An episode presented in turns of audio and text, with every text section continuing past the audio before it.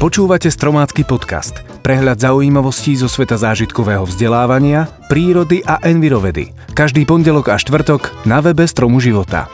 Dnes oslávime Sviatok lesov a vody, privítame jarnú rovnodennosť a vysvetlíme si, že aj lienka môže byť invázna. Dnešné témy pre vás vybrali Jozef Kahan a Anna Uhrinová. Ja som Marek Koleno.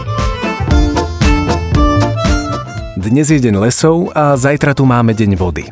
Je teda čo oslavovať, ideálne aktívnou pomocou pri ich ochrane. Podľa odborníkov zmizne na Zemi ročne 13 miliónov hektárov lesa. Stratený les by dokázal zachytiť 400 až 900 miliónov tón prachu, prefiltrovať obrovskú masu vzduchu a vyrobiť kyslík pre ročnú spotrebu 130 miliónov ľudí. Je až neuveriteľné, že ľudia uprednostňujú ekonomický zisk pred ochranou lesa a zvyšovaním kvality vlastného života. V rovnakom ohrození sú aj vodné zdroje, ktoré sú vystavené zvyšujúcim sa nárokom na spotrebu vody.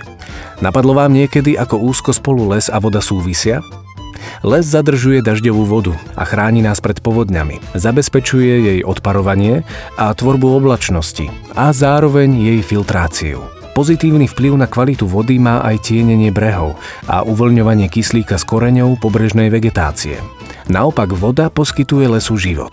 Bez nej by postupne vyschol a stala by sa z neho pustatina. Kde v tomto vzťahu stojí človek? Odpoveď už nechám na vaše uváženie. Dvakrát za rok sa stane, že deň aj noc sú rovnako dlhé. Tento jav sa nazýva rovnodennosť. Dňom marcovej rovnodennosti sa začína na severnej pologuli jar a na južnej pologuli jeseň. V tomto roku nastala včera, presne o 22. hodine a 58. minúte. Na severnom pole po šiestich mesiacoch vychádza slnko, končí sa polárna noc a nastáva polárny deň. Na južnom pole nastáva presne opačný jav. Počas týchto dvoch okamihov rovnodennosti na rovníku dopadajú slnečné lúče kolmo na zemský povrch. Čo je príčinou? Vysvetlenie vychádza z pohybu Zeme okolo svojej osy a jej pohybu okolo Slnka. Pre pozorovateľa na Zemi tieto pohyby definujú dve najdôležitejšie kružnice – rovník a ekliptika. Ekliptika pri pohľade zo Zeme predstavuje kružnicu, po ktorej sa zdanlivo pohybuje Slnko. Rotačná os Zeme s ňou zviera uhol 66,5 stupňa. Jav rovnodennosti je spôsobený sklonom zemskej osy k rovine ekliptiky a obehom Zeme okolo Slnka. Okamih, v ktorom Slnko pri svojom zdanlivom pohybe po ekliptike prechádza priesečníkom svetového rovníka, nazývame rovnodennosťou. Rovnodennosťou tak nazývame dva dní v roku, presnejšie dva okamihy v roku, keď poloha Zeme spôsobuje, že na severnú aj južnú pologuľu dopadajú slnečné lúče rovnako, teda deň je približne rovnako dlhý ako noc. Posledných rokoch bol u nás zaznamenaný hromadný výskyt lienky ázijskej, ktorá sa od našej sedembodkovej odlišuje invazívnym spôsobom života. Označuje sa tiež ako lienka východná alebo harlekínka. Okrem vošiek požiera aj larvy našich lienok, zlatoočiek a iného užitočného hmyzu a jej uhryznutie môže spôsobiť alergické reakcie, pretože vo svojich slinách často prenáša plesňové ochorenie. Navyše ako obrannú reakciu používa páchnúcu a alergizujúcu tekutinu, horký jedovatý alkaloid a silne zapáchajúci metoxypirazín. Spočiatku vyzerali byť lienky ázijské dokonale užitočné. Sú totiž odolné a konzumujú vožky vo veľkom množstve. Ich reprodukcia je však veľmi rýchla. Jedna samička ázijské lienky za svoj život nakladie až 2000 vajíčok, pričom lienka 7-bodková iba 50 až 150. Takto sa z nich už v roku 1980 stal v Európe invázny druh.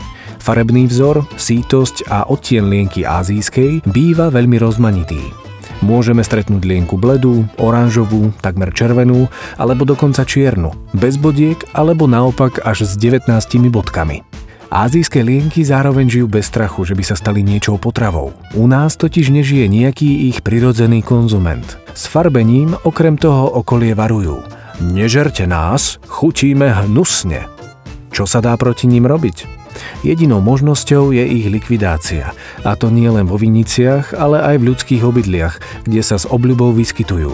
Keď sa teda s deťmi budete lienky pýtať, aké bude počasie, dajte si pozor, aby to bola lienka 7-bodková, ktorá vás určite neuhryzne. s Marekom na kolene. Jednoduché tipy a triky. Ak aj vy zastávate názor, že jedlo nie je na hranie, Možno aj vďaka tejto aktivite názor zmeníte.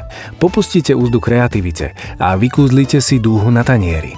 Budete na to potrebovať bežne dostupné potravinárske farbivá, ryžu, biely ocot a uzatvárateľné vrecúška. Postup je nasledovný. Do uzatvárateľného vrecúška pridajte menšiu šálku ryže, dve polievkové lyžice octu a trochu potravinárskeho farbiva. Od množstva farbiva závisí tieň ryže. Uzavrite vrecúško tak, aby v ňom zostalo čo najmenej vzduchu a začnite miešať. Ak je všetka rýža zafarbená, vysypte ju na tanier a nechajte preschnúť. Následne môžete z rýžou vytvárať rôzne obrázky, napríklad na plech, alebo môžete rýžu nasypať do sklených nádobiek a vyrobiť si tak zaujímavé domáce dekorácie.